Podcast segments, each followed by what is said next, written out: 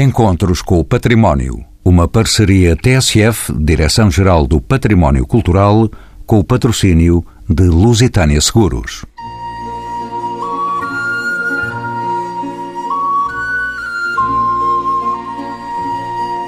Tem origem árabe a palavra azulejo, mesmo que haja quem a considere ser um termo persa relacionado com a palavra azul, dado a grande parte da produção portuguesa de azulejo se caracterizar pelo emprego maioritário da cor azul. A utilização do azulejo pode-se observar já na Antiguidade, no Alto Egito e na Mesopotâmia, estendendo-se depois pela expansão islâmica no norte de África e na Europa mediterrânica. Terá chegado à Península Ibérica pelo século XIV por mãos mouras. Aqui será desenvolvida a técnica mudéjar, sendo o maior centro de produção o de Sevilha, no sul da península. O azulejo chega a Portugal na viragem do século XV para o século XVI. A utilização destes materiais vai verificar-se nos territórios colonizados do Brasil, na África e na Índia.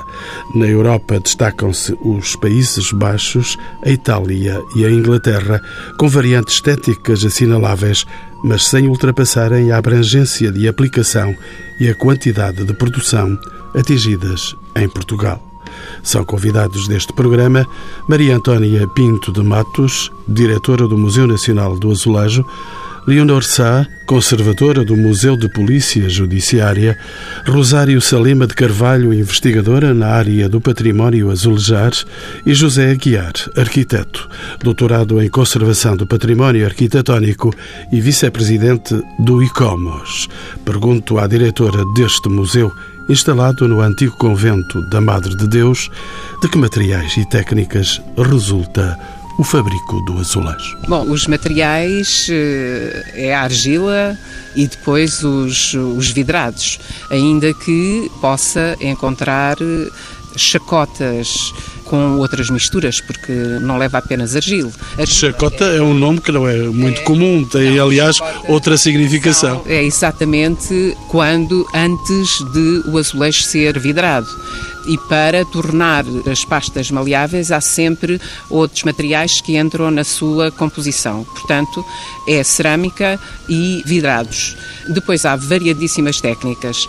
Primeiro havia técnicas uh, islâmicas, uh, o alicatado, a corda seca, a aresta, e a partir de meados do século XVI uh, conhecem uma técnica que foi inventada em Itália, que é a majólica, ou faiança e que vai permitir que os azulejos sejam pintados de uma forma muito mais eh, rápida e que consiga ter uma série de matizes um pouco diferente das técnicas islâmicas. Mas o que é curioso é que no azulejo português as pessoas não abandonam uma técnica definitivamente, porque muitas vezes nós pensamos que as técnicas islâmicas desapareceram no tempo e voltamos a elas eh, sistematicamente por exemplo, em finais do século XVI inícios do século XVII, por causa dos alicatados, ou mais tarde, e com certeza que a doutora Rosário Salema de Carvalho vai retomar, tem depois eh, barras, cercaduras, tudo muito recortado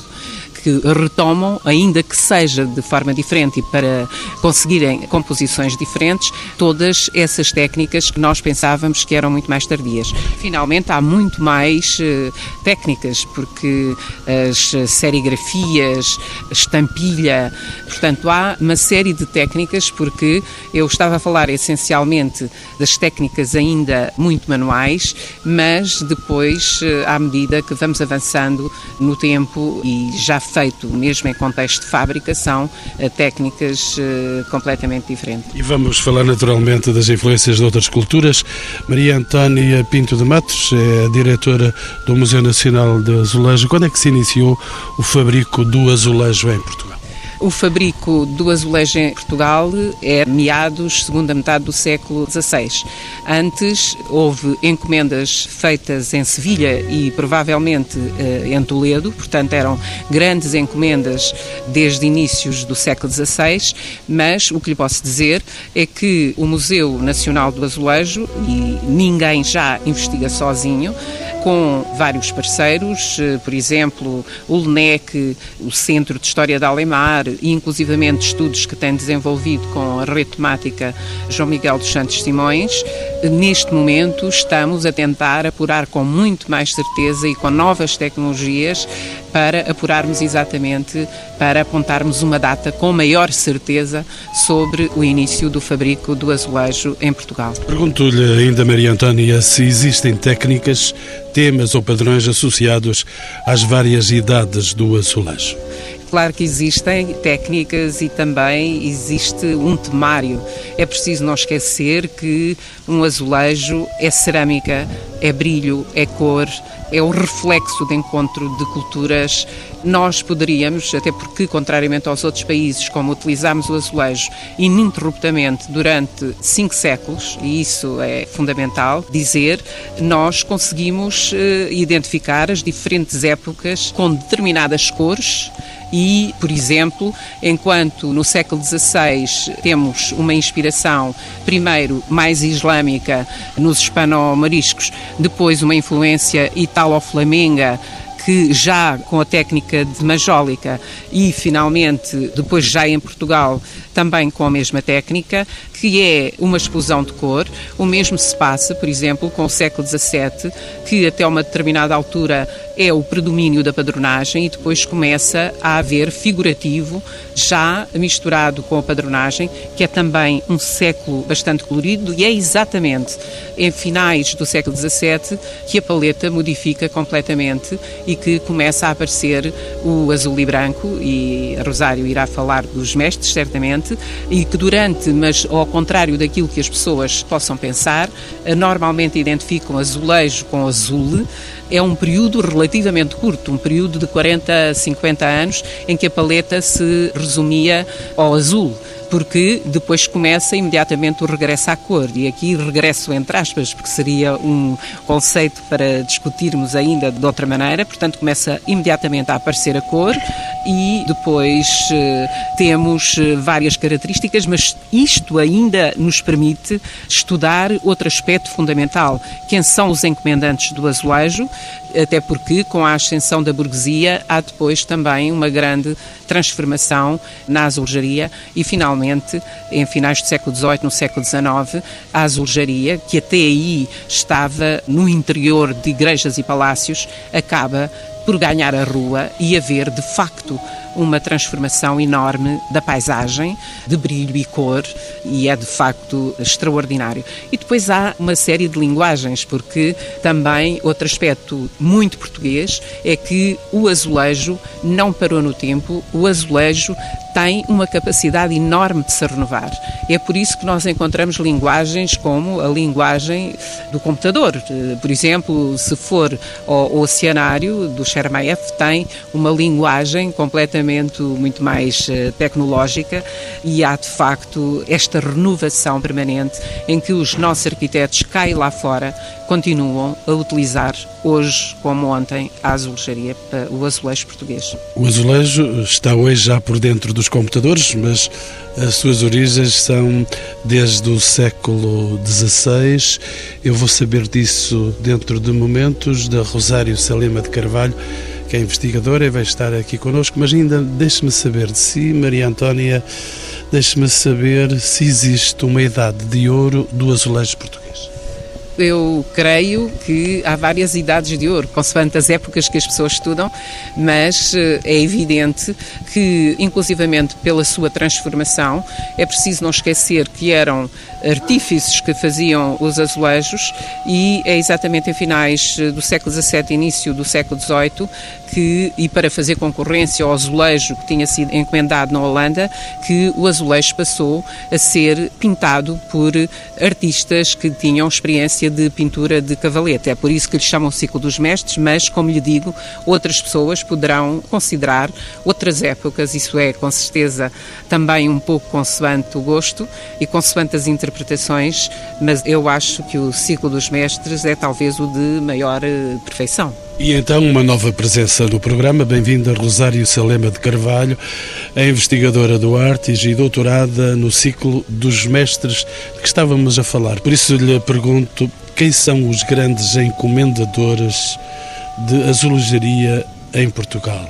Em relação aos, aos encomendadores, eh, naturalmente a Igreja, a nobreza, mas, como referia a doutora Maria Antónia, à medida que avançamos no tempo, o azulejo sai do interior dos edifícios e, ao vir para a rua, para as fachadas, tem naturalmente outros encomendadores e que se diversificam ainda mais no século XX, com o azulejo a ganhar espaço no espaço público. E quem são os grandes mestres? O primeiro nome que me ocorre é, sem dúvida, António de Oliveira Bernardes porque foi talvez o pintor mais importante desse do que é designado o, o ciclo dos mestres, que corresponde sensivelmente ao primeiro quartel do século XVIII. Anteriormente, o último quartel do século XVII corresponde àquilo que se convencionou designar por, um, por período de transição. É quando a pintura azul e branco em grandes narrativas começa a ser introduzida no azulejo e depois ganha uma expressão muito forte com o dito ciclo dos mestres. Claro que há aqui pintores, isto, estas balizas nunca são uh, estanques e, uh, naturalmente, António de Oliveira Bernardes conviveu com artistas, com pintores do período de transição e há pintores do período de transição que são, enfim, podem ser mestres. Me lembrar do caso de uh, Gabriel Del Barco, que tem uma obra muito significativa e que foi fundamental para esse dito ciclo dos mestres. Mas, de facto, António de Oliveira Bernardes é talvez o pintor mais representativo desta época. E nos nossos dias, nós temos alguém aí com nome na praça dos uh, azulejos? Ah, com certeza, há nomes, há nomes de referência, com certeza. Uh, o mestre Cargaleiro, o mestre eh, Querubim Lapa, por exemplo, são alguns, são dois dos nomes que me ocorrem como artistas que trabalham o azulejo. Maria Antônia Pinto de Matos, eles não lhe batem aqui à porta do seu museu? Batem todos à porta e são muito bem-vindos. Aliás, há quatro anos eu fiz aqui um encontro com todos estes nomes incontornáveis da azulejaria, em que veio ainda a Maria Keil, porque é preciso não esquecer que o azulejo renovou imenso com o metro, mas também é muito curioso e eu não, não posso deixar de contar em que ela, eh, a obra dela para o metro, ela dizia que não gostava que a azulejaria que estivesse lá, mas que não fosse muito visível, que era para os, os utentes do metro não se distraírem e não, e não caírem, que é exatamente o oposto daquilo que encontramos hoje nas estações de metro. Portanto, veio a Maria Keil, Corubim Lapa, Manuel Cargaleiro, eh, Cecília de Souza, Eduardo Neri e depois encerrou com a Bela Silva, portanto, que é uma jovem que uh, interpreta, uh, mas também há outras. basta ir ao Parque das Nações e ver aquele jardim maravilhoso da água da Fernanda Fragateiro, Hilda David. Há imensas, praticamente, os nossos pintores, todos, em algum momento, se dedicaram, porque se viajarmos pelo metro, vemos a Estação dos Poetas, do Júlio Pomar, mas também vemos outros nomes associados. Eu posso lhe dizer que fizemos um levantamento e praticamente o azulejo português está em toda a parte do mundo, desde o Japão, Estados Unidos, na China, no Japão, na Coreia, Bom, no Brasil, essa é quase a nossa extensão, não é? Se é que, e aqui também convém que é outro fenómeno importante, é que além de termos exportado, também temos que ver a importância das pessoas que regressaram do Brasil e que vão cobrir as fachadas das suas casas, etc. E todo esse movimento que é muito, muito interessante. O azulejo não está, portanto, em extinção. Não, o azulejo uh, renova-se todos os dias e para nós é absolutamente extraordinário. Mas eu só queria ressalvar para algumas pessoas, não, porque não, não, não referiu a Belmanta, não referiu outros nomes, Júlio Rezende, etc., que há gente a trabalhar em azulejaria. E isso para nós é fundamental, porque é uma arte que se renova permanentemente, que não acabou, ao contrário de muitos países. Professora Rosário Salema de Carvalho, volto a si. Pela sua investigação na área do património, permito-me perguntar-lhe, ainda no que toca aos espaços que os painéis de azulejo preenchem, quer numa capela retabular, numa escadaria, numa sacristia ou num salão, pergunto-lhe se existe registro de oficinas especializadas em temas ou técnicas do fabrico. Bom, no período em que eu estudo, não. Eu, neste momento, estou a desenvolver um projeto de pós-doutoramento que tem a ver com aquilo que nós chamamos os emolduramentos, que são todas, eh, no fundo, são todas as áreas, são as barras, as cercaduras, que organizam uma narrativa ou um revestimento no espaço. E aí sim, uma das hipóteses que está em cima da mesa é perceber se haveria oficinas ou pintores especializados em pintar e executar apenas esses emolduramentos eh, e a outros eh, seria reservada a área figurativa ou não. Mas como digo, ainda não há, não se pode dizer que haja conclusões ainda sobre essa questão. É um projeto que está em desenvolvimento e essa é, de facto, uma das hipóteses que está em cima da mesa. E no programa uma presença desejada e arredia há algum tempo, não sei porquê, a do arquiteto José Guiar, doutorado em Conservação do Património.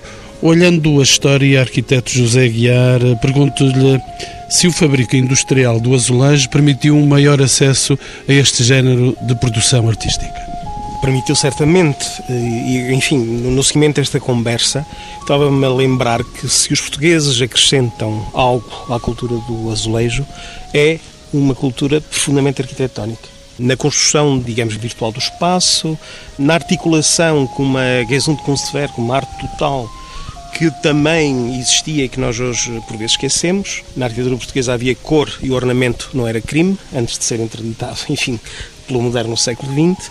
E, portanto, nós temos em Portugal não só o azulejo de extraordinária qualidade artística, mas de profundo interesse arquitetónico. E temos outra coisa que nos esquecemos uh, frequentemente. Uma vez fui a Siena a convite uhum.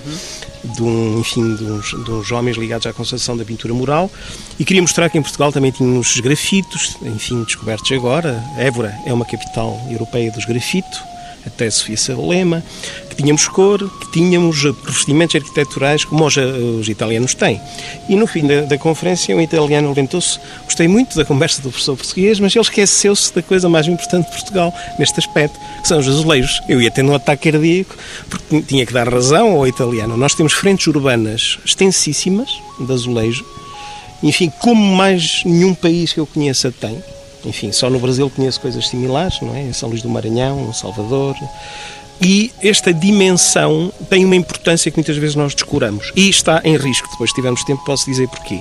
Outra dimensão curiosa é que o azulejo, que no caso da arquitetura, provavelmente nesta extensão tão ampla, tem o seu auge no século XIX, início do século XX, não se resumiu a esta dimensão. Nós temos andado a descobrir agora, no interior do país, azulejos fingidos que agora também já descobri no Brasil, enfim, antes de haver dinheiro para pôr o azulejo, muitas vezes o azulejo é fingido, mas temos casas, obras simples, no interior, no, muitas delas ainda subsistem, mas não vai durar muito mais tempo, de gente que queria ter acesso ao azulejo, era muito caro o transporte e, portanto, o que é que eles faziam? Azulejos fingidos. Maria Antónia ia dizer? Sim, é curioso porque nós temos também para o azulejo, logo no século XVI, a técnica dos grafitados e isso também nos dá outra dimensão, porque há cores que não são utilizadas na azulejaria, como por exemplo o vermelho, que não, não dispunham nessa altura e que acabavam por eh, esgrafitar para obterem essa cor, porque, contrariamente ao que as pessoas possam pensar, quando se pinta um azulejo ou quando é cozedura, que depois vai revelar aquelas cores e também a cor da matéria.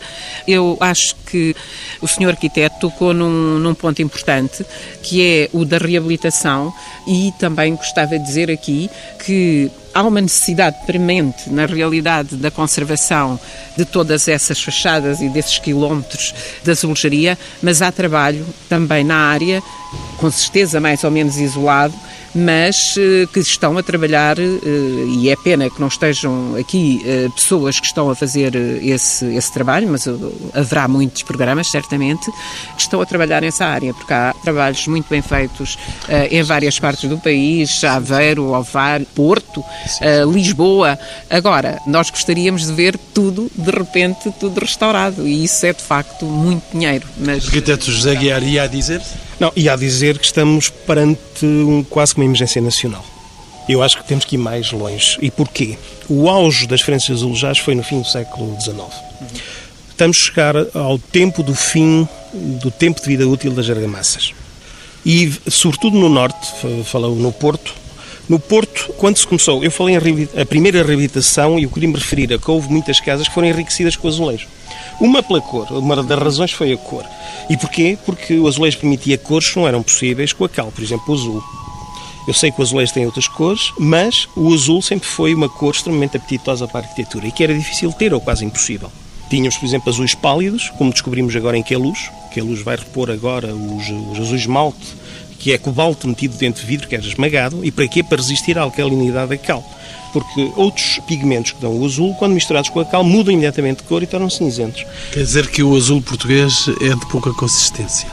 Este azul radioativo que no Alentejo tanto gostamos é muito recente. Aliás, foi inventado pelos alemães e foi uma descoberta espantosa que da indústria química alemã, o azul ultramarino. Mas, voltando ao azulejo, o azulejo permitia estas explorações. E depois, quando começou a ser aplicado para enriquecer o património, com, enfim, com a ascensão da burguesia, também se pensou, sobretudo no norte do país, na Aveiro, Porto, que resolvia um problema que era o problema da umidade, o problema da chuva. Bem, foi um verdadeiro desastre. Porquê? Porque se o azulejo não deixa entrar água, também não a deixa sair o engenheiro Lucas do LUNEC e o João Mimoso, enfim, eu fui investigador do LUNEC 20 anos, conheci-os muito bem. O engenheiro é Lucas um dizia. Nosso, é um grande parceiro nosso. É uma pessoa extraordinária, o, o engenheiro Mimoso, enfim, o engenheiro Lucas também era.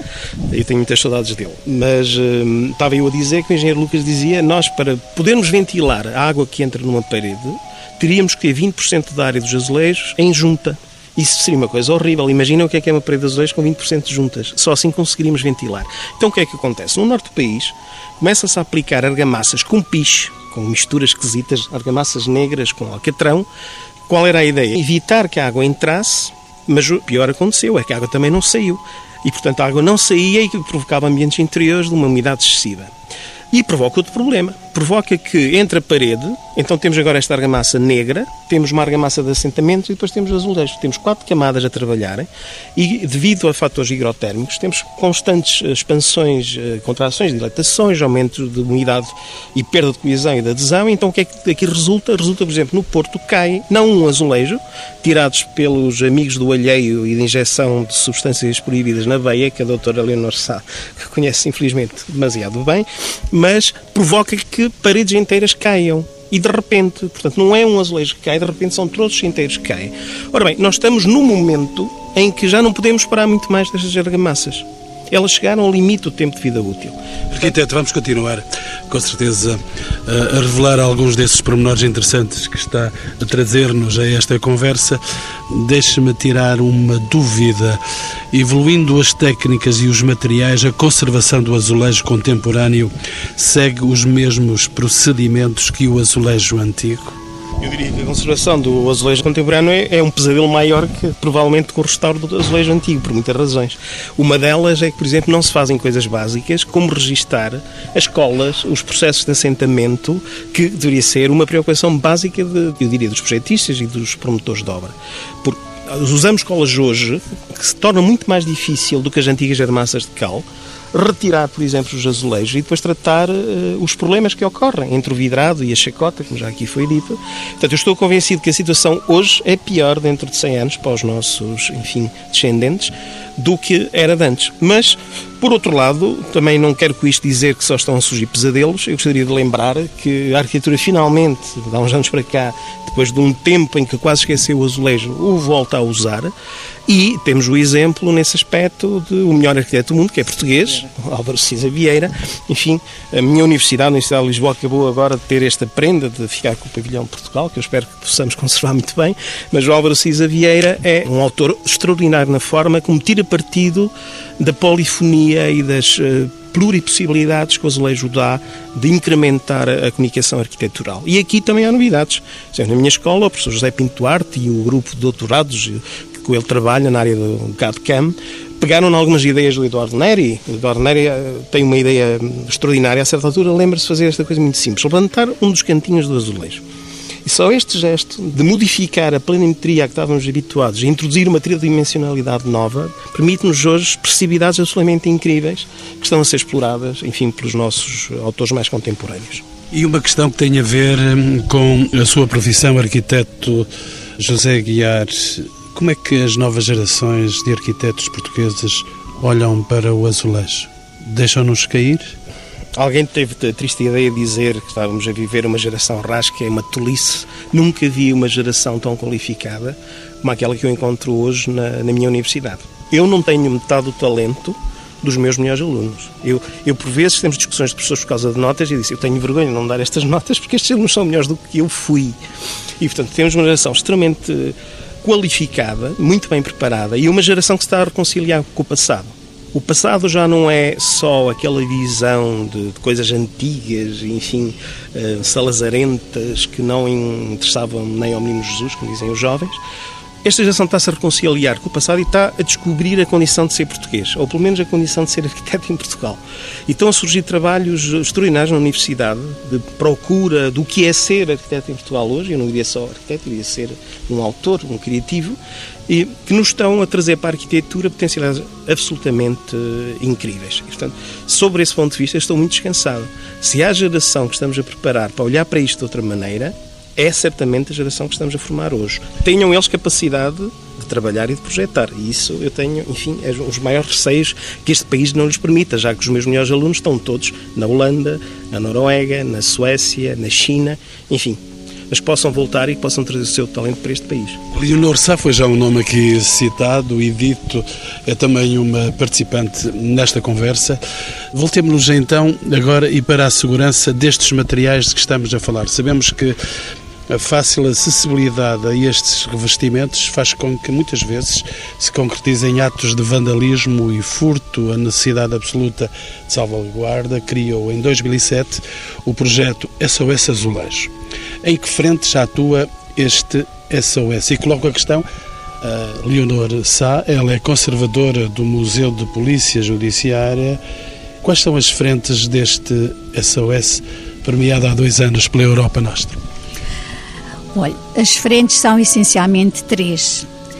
Começamos pela mais negativa, que consiste no furto destes azulejos que tanto valorizamos e que, falando em, em, furtos, começaram a aumentar substancialmente no final dos anos 90, princípio dos anos 2000.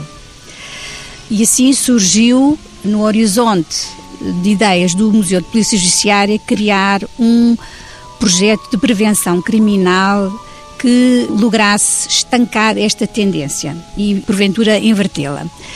Simplesmente, como museu que somos, não somos apenas sensíveis à questão dos furtos, por sermos da Polícia Judiciária, mas somos também muito sensíveis às questões de conservação e restauro e também da valorização do azulejo. E estas três questões estão absolutamente interligadas, porque se nós pensarmos numa fachada mal conservada, em que os azulejos começam, por exemplo, a destacar, verificamos que esses azulejos são mais facilmente retirados e mais facilmente furtados. E temos já aí uma ligação. Depois pensamos, e por que razão há esta incúria e esta falta de conservação de tantos edifícios azulejados em Portugal? E chegamos também à conclusão que, se não são mais bem conservados, é porque não são suficientemente valorizados. Porque, de facto, nós só cuidamos e só protegemos daquilo que valorizamos. E este sinal de incúria e de falta de conservação é um sinal de que o azulejo, no geral, eu estou a falar do cidadão da rua, não estou a falar de historiadores de arte, de, de arquitetos, de pessoas que trabalham museus, mas o cidadão da rua não o valoriza suficientemente. E eu estou convencida que não valoriza por uma razão muito simples, é que nós vivemos rodeados de azulejos desde o momento em que nascemos até ao momento em que desaparecemos deste mundo. Nós nascemos em maternidades forradas de azulejos, frequentamos escolas forradas de azulejos, percorremos ruas eh, completamente revestidas a, a, a azulejos, casamos em, em igrejas revestidas a azulejos. Olha, eh, e no final, até se calhar, somos uh, o nosso último destino, o cemitério, também lá encontrará azulejos. Daí que o, o cidadão da rua já não vê, já não liga e não vê. e, portanto, uma lacuna uh, azulejar ou uma falta de estuque para esse cidadão será a mesma coisa. E o que nós pretendemos fazer, e essa é a tal terceira vertente, é fazer com que o cidadão da rua valorize este património que, como já foi aqui dito e é, será preciso repetir até à exaustão, é um património único no mundo. Leonor Sá concordará comigo que na prevenção das práticas criminais e que eh, já fez referência, na conservação preventiva e sensibilização para o valor patrimonial da azulejalaria portuguesa, as parcerias de ação indispensáveis. Quem são os interlocutores da SOS Azulejo? Olha, precisamente porque nós pretendemos ter uma ação tão interdisciplinar, com todos aqueles vetores de que falei há pouco, os nossos parceiros são a Associação Nacional dos Municípios Portugueses, que nos permite uma cobertura a nível nacional, a Direção-Geral do Património Cultural, o Instituto Politécnico de Tomar, a Universidade de Aveiro, a rede temática em Estudos de Azulejia e Cerâmica João Miguel Santos Simões, do Instituto de História da Arte da Faculdade de Letras de Lisboa, a Guarda Nacional Republicana e a PSP. Estão previstas já algumas ações de sensibilização dirigidas à comunidade escolar? Estão, de facto, e, e na sequência de ações que já fizemos no passado e que se tudo correr bem, passarão a ter um caráter anual. Já fizemos o ano passado e vamos fazer já no próximo 6 de maio uma ação que nós designamos por Ação Escola SOS Azulejo e que vai contar com a participação de mais de 50 escolas e cerca de 5 mil participantes, em que as crianças e as escolas vão fazer variedíssimos trabalhos, nomeadamente nas áreas, sobretudo de educação visual, ligadas à zoologia e à, e à salvaguarda. E o que se pretende, no fundo, fazer com esta ação passo a expressão, é um bocadinho inocular o vírus do gosto pelo azulejo nas crianças, para que as gerações vindouras os tratem melhor do que nós temos vindo a tratar até agora. Volto-me de novo para a doutora Rosário Salema de Carvalho. Ela é investigadora, eh, naturalmente partilhou desta investigação feita o Museu Nacional do Azulejo trabalha em estreita ligação com os projetos de investigação, como foi o caso da rede temática em estudos da azulejaria e cerâmica.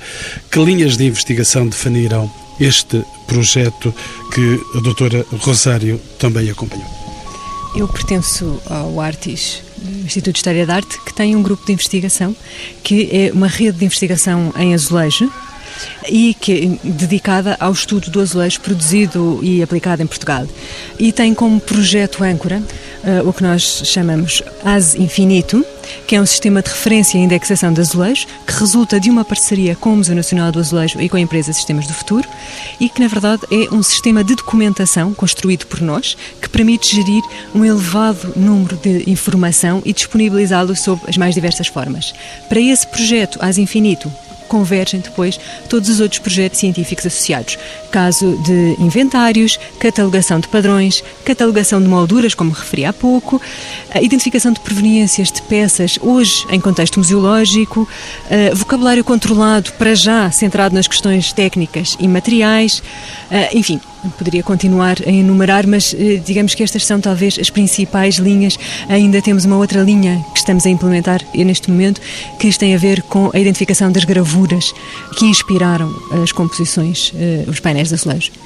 Uma última curiosidade, doutora Rosário Salema Carvalho está estabilizada a cronologia de produção azulejar portuguesa na catalogação de padrões, de temas, oficinas, autorias ou permanecem em curso projetos de investigação neste domínio? Eu diria que não está encerrada por exemplo, na questão dos padrões, que é o projeto de catalogação de padrões, que é um dos projetos que nós temos uh, na rede de investigação em azulejo, pretende exatamente sistematizar a informação e perceber, através da documentação ou de datações que existam próximas dos padrões de azulejo aplicados in situ, sistematizar o conhecimento e perceber e tentar eh, definir janelas cronológicas para a aplicação de determinado padrão e perceber não só janelas cronológicas, mas também perceber em que áreas geográficas foram esses padrões foram aplicados caso dos padrões é um exemplo, mas eu creio que há ainda muito por estudar e muito por fazer na área da investigação. E eu tenho uma última questão dirigida aos eh, meus quatro convidados. Podemos considerar que o património azulejar português está protegido ou existe ainda muito por fazer, apesar da colaboração de municípios, das autoridades da segurança e dos centros de investigação.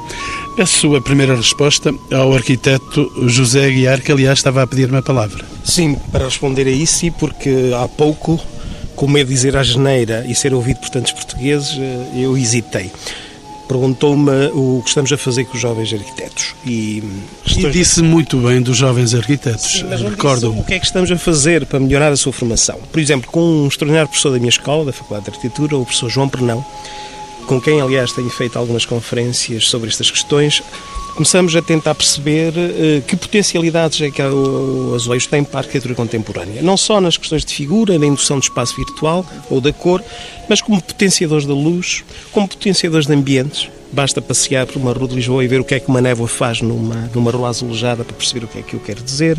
O GIF, exatamente, o efeito de luz induzida, ou seja, de como uma fachada que nós projetamos e construímos hoje com um azulejo pode introduzir cor naquela luz, induzindo cor nos edifícios vizinhos.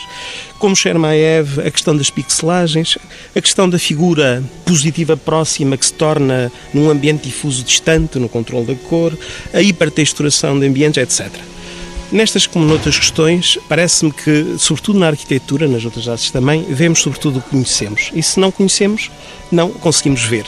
Távora, que foi meu professor, lembro-me de uma aula dele que no final ele referiu que esteve numa conferência sobre a azulejaria e que se falou muito sobre azulejo de, de relevo, relevados. Uhum. E que ele próprio, ao sair da sua casa, de repente vê à sua frente exatamente, azulejos que sempre lá estiveram e que antes dessa conferência não os tinha visto. E, portanto, penso que melhor exemplo do que este, para o que me perguntou, não podemos configurar a conservação e a reabilitação se efetivamente não conhecemos. E, evidentemente, temos que conhecer muito mais. Dou a palavra agora à investigadora Rosário Salema de Carvalho. Eu creio que é preciso continuar a documentar, a estudar. Eh, só é possível proteger aquilo que se conhece. E é preciso continuar, de facto, a, documentar, a estudar e a sensibilizar cada vez mais um leque mais alargado eh, de interessados e de público em geral. E o que nos diz a mulher da segurança, Leonor Sá, do Museu de Polícia Judiciária, podemos considerar que o património azulejar português está protegido? O património azulejar português, por enquanto, está pouco protegido. E sinal dessa pouca proteção é o que tem acontecido, por exemplo, nos últimos 30 anos, e não estou propriamente a falar de furtos, estou a falar do número de demolições de prédios azulejados e do número eh, absolutamente exorbitante também de remoção de azulejos dessas mesmas fachadas. A velocidade com que estas demolições e estas remoções têm ocorrido, Portugal deixará rapidamente de ser o país com o património azulejar mais importante do mundo. É preciso, portanto, muito rapidamente eh, nós encetarmos medidas que impeçam este movimento de destruição.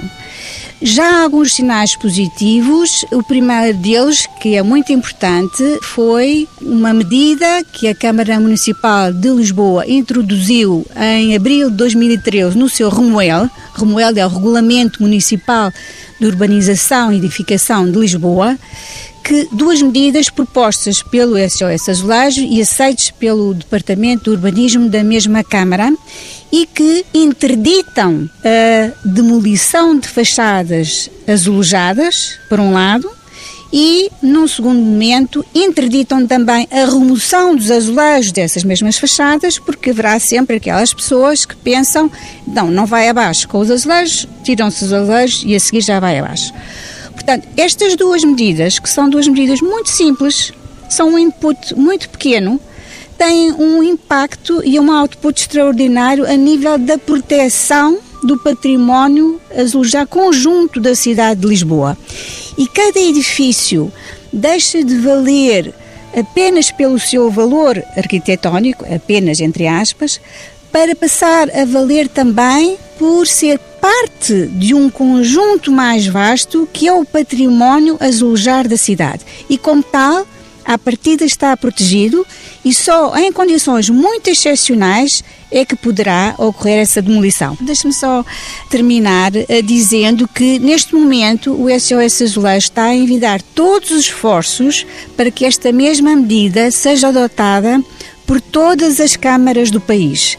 Porque se assim for, mais uma vez, de um modo relativamente simples e pouco burocrático, nós teremos todo o património azulejar do país inteiro, estamos a falar em termos do exterior, não é? Não estamos a falar do interior das edificações, protegido e poderemos pensar seriamente, como todos pensamos que estamos aqui a esta mesa e muitas mais pessoas ligadas à questão dos azulejos, em poder fazer de facto uma candidatura do património azulejar a património da humanidade, porque aí sim haverá garantias de salvaguarda desse património e sem essas garantias nunca uma candidatura deste tipo poderá ir avante.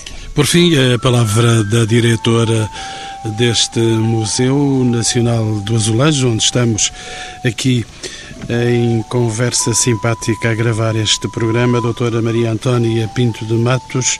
Existe ainda muito por fazer? Esta pergunta. Existe, existe muito por fazer, mas uh, gostaria de começar por responder à doutora Leonor Sá, que o meu diretor ou o senhor secretário de Estado da Cultura, a seu tempo e brevemente, com certeza, irá então falar da candidatura do azulejo a Património da Humanidade, porque já há dois anos que andamos a trabalhar com alguns parceiros nesse sentido.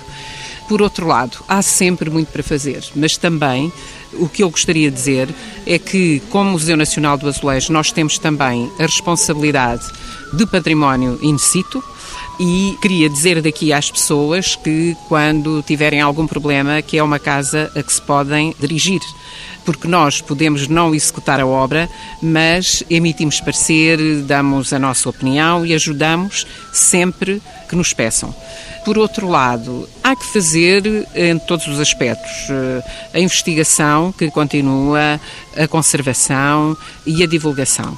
Gostaria também, e como exemplo, até porque há outras pessoas a trabalhar uh, na conservação, de dizer o que é que o Museu Nacional do Azulejo faz nesse sentido, quando pretende, uh, e há pouco falaram aqui, portanto, de furto de azulejos. Na minha opinião, eu acho que talvez quando há furtos, a atitude fosse um pouco mais eh, discreta com os meios de comunicação social. Portanto, eu o que gostaria de fazer um apelo às pessoas é que estejam atentas, que nos avisem e que tenham sempre, e aqui estão quatro pessoas que se dedicam a isso, mas há muito mais, felizmente, de, de pedir ajuda, porque às vezes, mesmo com formações muito pequenas, isto agora por causa das fachadas, se pode fazer uma ação de formação ou, ou num largo ou num bairro, como já tem acontecido da nossa parte, para ensinar como se aplica uma argamassa, como é que se faz, etc., para evitar que o património azulejar, que é de facto um revestimento arquitetónico, desapareça.